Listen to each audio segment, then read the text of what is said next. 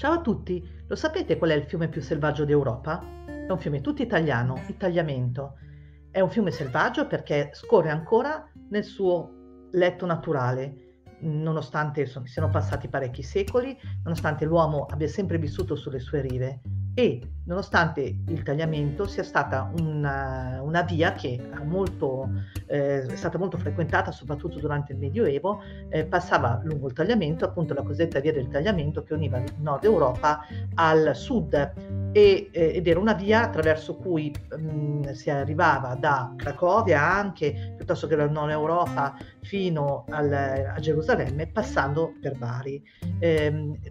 Ne testimonianza la presenza sul territorio, sulla via del tagliamento, di moltissimi ospitali. Erano luoghi in cui si fermavano i pellegrini che erano diretti verso Gerusalemme. Anche a Valvasone c'era un ospitale. Secondo la leggenda sarebbe nato nel X secolo, ma noi abbiamo delle attestazioni dal 1355 in avanti in questo ospitale aveva, accanto a questo ospitale c'era una, una, una, specie di cappella nella quale si poteva ovviamente andare a pregare. Questa cappella era dedicata a San Pietro, ai Santi Pietro e Paolo e poi anche, dedicata anche a Sant'Antonio Abate e anche a San Cristoforo. Perché per domare un fiume selvaggio ci vuole un santo speciale e questo santo speciale chi è? È il nostro San Cristoforo. E a San Cristoforo è dedicato be- questo bellissimo affresco che sta in una parte della chiesa insieme a eh, San Gerolamo. È stato dipinto nel 1510 da Pietro da Vicenza, il quale ha dipinto anche altre parti della chiesa in cui sono raffigurati altri santi che, come San Cristoforo, proteggevano dalla peste, in particolare San Sebastiano, San Rocco e Giobbe. Ma torniamo al nostro San Cristoforo e guardiamo questi particolari. Il bambino è seduto nudo a cavalcioni sulle spalle di San Cristoforo, con una mano tiene, si tiene i capelli del santo. È una, raffigurazione abbastanza presente e anche abbastanza divertente. Proprio vedete come le, la manina del bambino prende il ciuffo dei capelli di San Cristoforo, che guarda verso il bambino e volge lo sguardo verso di lui, mentre il bambino guarda più dalla nostra parte. Il, ehm, nelle mani il bambino ha un globo di cristallo trasparente che rappresenta il mondo ed è proprio il peso del mondo che trasporta il bambino e Cristoforo, mentre porta il bambino nel suo cammino, chiede al bambino appunto come mai pesi così tanto e eh, il bambino gli risponde che lui non sta portando soltanto un bambino, ma sta portando il mondo ed il suo creatore.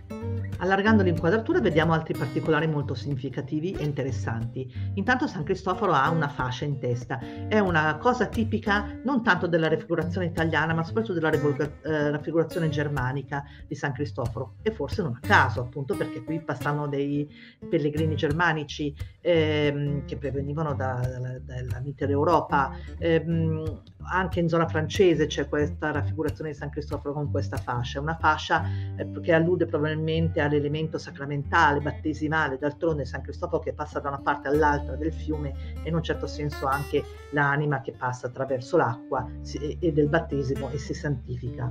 Eh, San Cristoforo ha in mano un... Eh, una, un albero che è fiorito ed è pieno di datteri. Eh, sono raffigurati in questo modo i datteri e questa palma fiorita eh, è la palma che in, teoria San Cristoforo eh, pianta nella terra dopo aver portato il bambino, ma molto spesso nell'iconografia la pianta è già fiorita in mano a Cristoforo. Un particolare molto interessante e veramente eh, veramente peculiare di questa raffigurazione è quella luna che sta dietro San Cristoforo.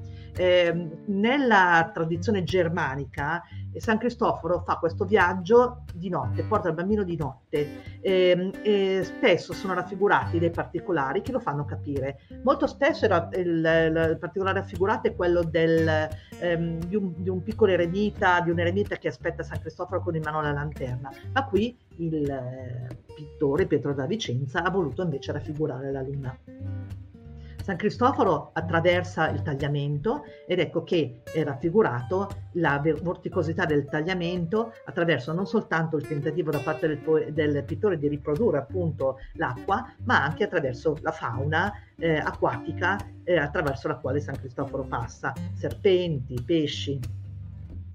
Ma come vestito elegante San Cristoforo? indossa, guardate, eh, sopra, sopra, la camicia, la camicia era diciamo la maglieria intima, ehm, una maglia molto lunga che San Cristoforo ovviamente ha eh, sollevato per poter passare nel fiume, una gonnella, si chiama così eh, quel, quell'abito ehm, color mattone che indossa eh, tutto pieno di bottoni, e i bottoni erano una caratteristica importante della moda medievale e ha anche, ha anche, una cintura molto elegante in vita che gli tiene ferma la gonnella, una gonnella piuttosto corta come era la moda ai tempi. È una gonnella eh, con una fodera, probabilmente una fodera addirittura di pelliccia o comunque una fodera di cotone e questa mm, eh, fodera serviva appunto per scaldare durante la stagione più, più fredda, eh, ma non è finito perché c'è anche questo bellissimo mantello chiuso da una fibbia, eh, un mantello mm, color dorato e anche questo ha, mh, mm, mantello ha una fodera eh, interna, quindi interessante anche appunto la foggia del vestito di San Cristoforo. Ed eccolo qui, tutto intero il nostro santo, ma per vederlo bene ovviamente dovete andare a Valvasone nella chiesa di San Pietro e Paolo, Antonio Abate e San Cristoforo. Noi ci vediamo la prossima volta, non so dove, non so quando, ma ovviamente in compagnia di San Cristoforo, magari proprio in Friuli, perché sulla via del tagliamento ce ne sono a decine di San Cristoforo. Ciao!